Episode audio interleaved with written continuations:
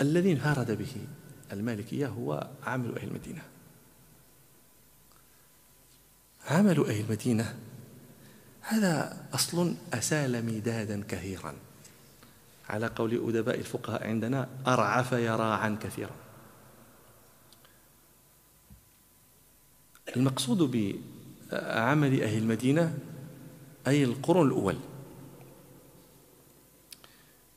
لماذا يعد مالك عمل المدنيين حجة في دين الله؟ لماذا؟ وما الفرق بين المدينة ومكة والفسطاط والشام والكوفة؟ ما الفرق؟ تقول لي هذه المدينة فيها الصحابة ومكة ما فيها، والطائف ما فيها، لم يستوطنها ابن عباس طائف، الشام ألم يكن فيها عمرو بن العاص وعبد الله بن عمرو بن العاص ومعاوية، مصر ألم يكن فيها، كل الأمصار المسلمين فيها صحابة، فما حيثية ما هذه الحيثية التي قلنا إن عمل أهل مصر حجة؟ عمل أهل الكوفة ولا عمل أهل الشام ولا عمل أهل مكة؟ حتى أهل مكة ما. إذن طبعا فيه فرق، وفرق عظيم جدا. كم من الناس استوطنت مكة والشام؟ اجمعهم كلهم، كل الصحابة الذين استوطنوا خارج المدينة، ثم نسبهم بعد ذلك إلى الصحابة الذين مكثوا في المدينة وماتوا فيها، ستجد نسبة قليلة، الأقل هم الخارجون. هل تعلمون أو لا تعلمون أن عمر رضي الله عنه كان يمنع الصحابة من الخروج من المدينة واستيطان غيرها؟ يمنع. ما أنت النبي صلى الله عليه وسلم تركك هنا، تبقى هنا، تموت هنا، تدفن هنا. لا أريد أن أخرج أصطاف كذا، لا ما عندي اصطياف أنا وما عندي. تخرج تبقى هنا، تخرج معلما، تخرج جابية صدقات، يعني تخرج في مهمة ولا تستوطن خارج المدينة. ما خرج الناس إلا بعد أن جاء عثمان رضي الله عنه. عثمان يغلب عليه طبعه اللين، فترك كل من شاء يفعل ما يشاء. تريد مصر سير الله يهنيك، تريد كذا الله يهنيك، أنت الله يهنيك. عمر متى مات؟ في أي سنة مات؟ ألا لا لا لا ألا واه لا تعرفون متى مات عمر؟ متى مات أبو بكر؟ سنة 13، بقي في الخلافة سنتين. عمر بقي في الخلافة 10 سنين، فمات سنة 23. عثمان بقي في الخلافة 12 سنة، مات سنة 35. وعلي رضي الله عنه مات سنة 40، مات سنة 40. طيب سنة 23 كم مات من الصحابة بعدها في المدينة؟ ثم لما جاء عثمان وما كاين بس اخرجوا وذهبوا من شاء ليذهب حيث شاء، هل خرجوا؟ خرج أكثرهم؟ لا طبعا، أكثرهم مكث في المدينة. وعندما يمكثون في المدينة فهم ينقلون ما رأوا من النبي صلى الله عليه وسلم. إلى من ينقلونه؟ إلى أول من ينقلونه إليه هم أبنائهم، هم أهل المدينة، هم هذا ينقل إلى أبنائه وهذا إلى أبنائه، وهؤلاء هم شيوخ التابعين، هم شيوخ مالك أو شيوخ مالك. فمالك يرى أن شيئا استمر في المدينة. بارك الله فيك سيدي، جزاكم الله خيرا. بدعة حسنة، أيوة نعمة البدعية. مالك يرى رحمه الله أن الشيء الذي توارثه، الشيء من الدين الذي توارثه أهل المدينة جيلا عن جيل، هذا في قوة الحديث المتواتر، لأنه نقل جمع إلى جمع. وهو هل يشك إنسان أن الحديث المتواتر أقوى من الأحاد؟ أنا ما أدري، أراكم هذا السكوت أنا عندكم يفزعني. واش تشكون أنتم في هذا؟ ما يشك فيه أحد. المتواتر، الحديث المتواتر أقوى من الأحاد بلا شك. فهو يرى أن هذا من نوع الحديث المتواتر. كيف؟ لأنه نقل جمع عن جمع إلى أن ينتهوا إلى النبي صلى الله عليه وسلم. فمن هنا جاءته هذه الحجية. لكن خالفه الناس، أول من خالفه صديقه وحبيبه الليث بن سعد إمام أهل مصر، وكتب إليه يناقشه في يا أبا عبد الله كيف هذا؟ تدرون ماذا وقع؟ لم يتفقا، فتشاتما وتحاربا، وصار مالك يقف على منابر المدينة ويدعو على الليث، والليث يفعل مثل هذا في مصر، وكل منهم يقول لأن فلان خالف السنة. الحمد لله ما كان شي حاجة من هذا الشيء وقع أبدا. اختلف، تناقش، ولم يلتئما على رأي. وكان مالك إذا احتاج شيئا بعث به إليه الليث. مالك أراد أن يزوج ابنته وليس يحتاج شيئا من الطيب، والليث كان ثريا جدا.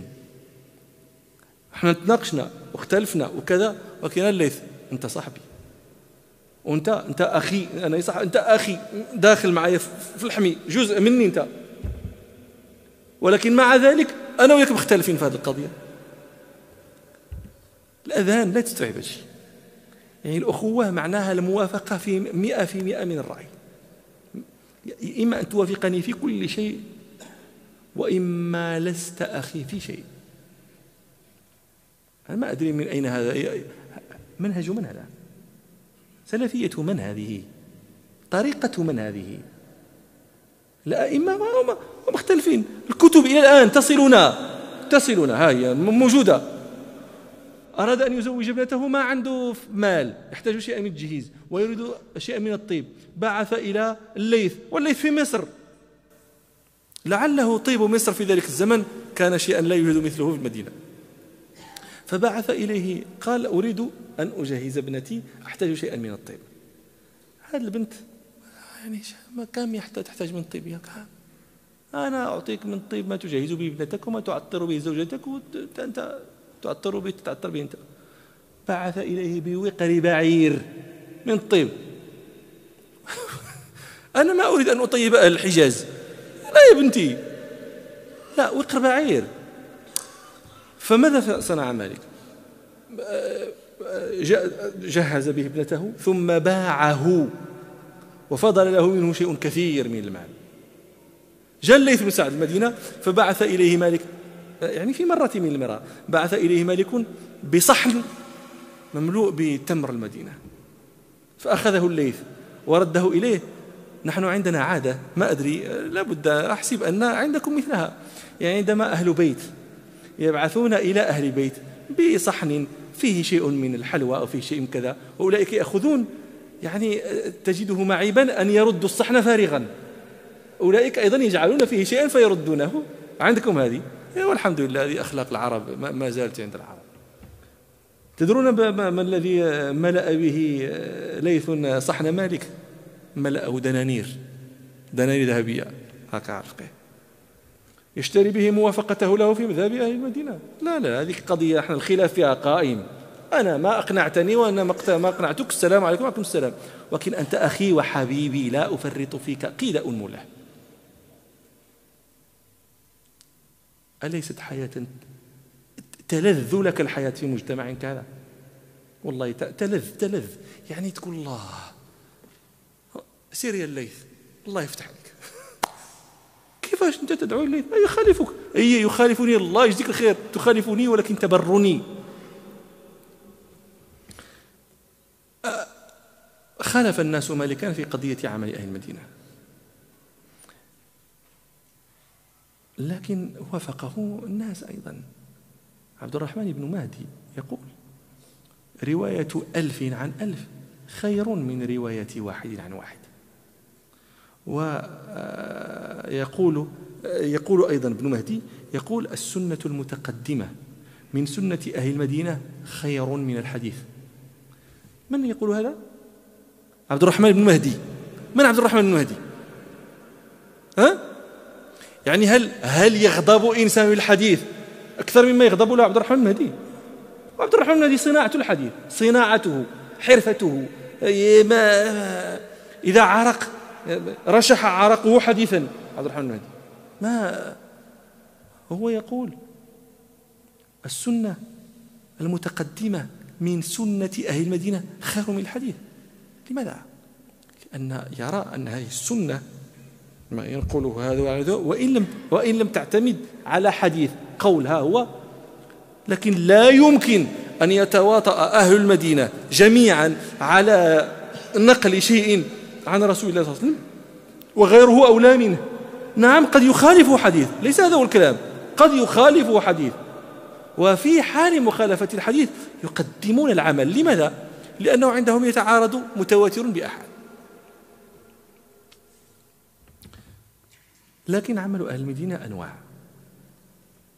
عملهم الذي أجمعوا عليه. طبعا عندما نقول العمل فإن العمل مقصود به هذا نقل طائفة لطائفة عن شيء منقول لا عن اجتهاد.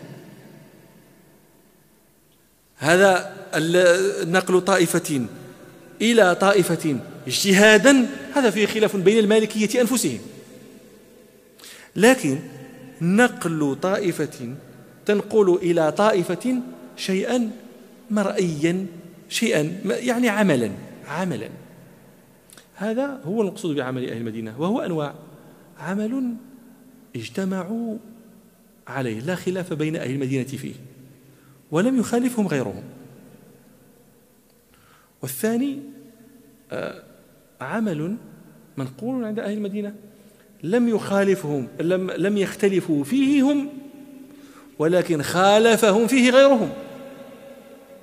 والثالث هو عمل منقول اختلف فيه أهل المدينة أنفسهم. الأول والثاني هو الذي يعبر عنه مالك في موطئه بقوله وهذا مما لا اختلاف فيه عندنا، هو هذا النوع الأول حجة بلا خلاف عند المالكية وعند غيرهم. النوع الثاني هو حجة عند المالكية وعند بعض الشافعية وهو قول عند الحنابلة، وينبغي أن يكون حجة، هذا ينبغي أن يكون حجة. الآن عندما تذهبون أنتم إلى المدينة يقال لكم هنا كان المنبر، منبر النبي صلى الله عليه وسلم، هذا محراب النبي صلى الله عليه وسلم، كيف عرفتم هذا؟ هذا أهل المدينة ينقلونه كذا، ينقلون كذا. كما في الأذان يكبرون مرة الله أكبر الله أكبر أشهد أن لا إله إلا الله، مع أنه ورد الحديث في مسند الإمام أحمد بهذا، لكن هب أنه لم يرد حديث به. الأذان هذا يرفع 5 مرات كل يوم في مسجد النبي صلى الله عليه وسلم، فينقل مالك لم يحكي إلا ما سمع. وهذا كمثل عدد ركعات التراويح. الآن العلماء الذين يرون أنه لا يزاد على 11 ركعة يهملون هذا الباب الذي هو العمل المنقول.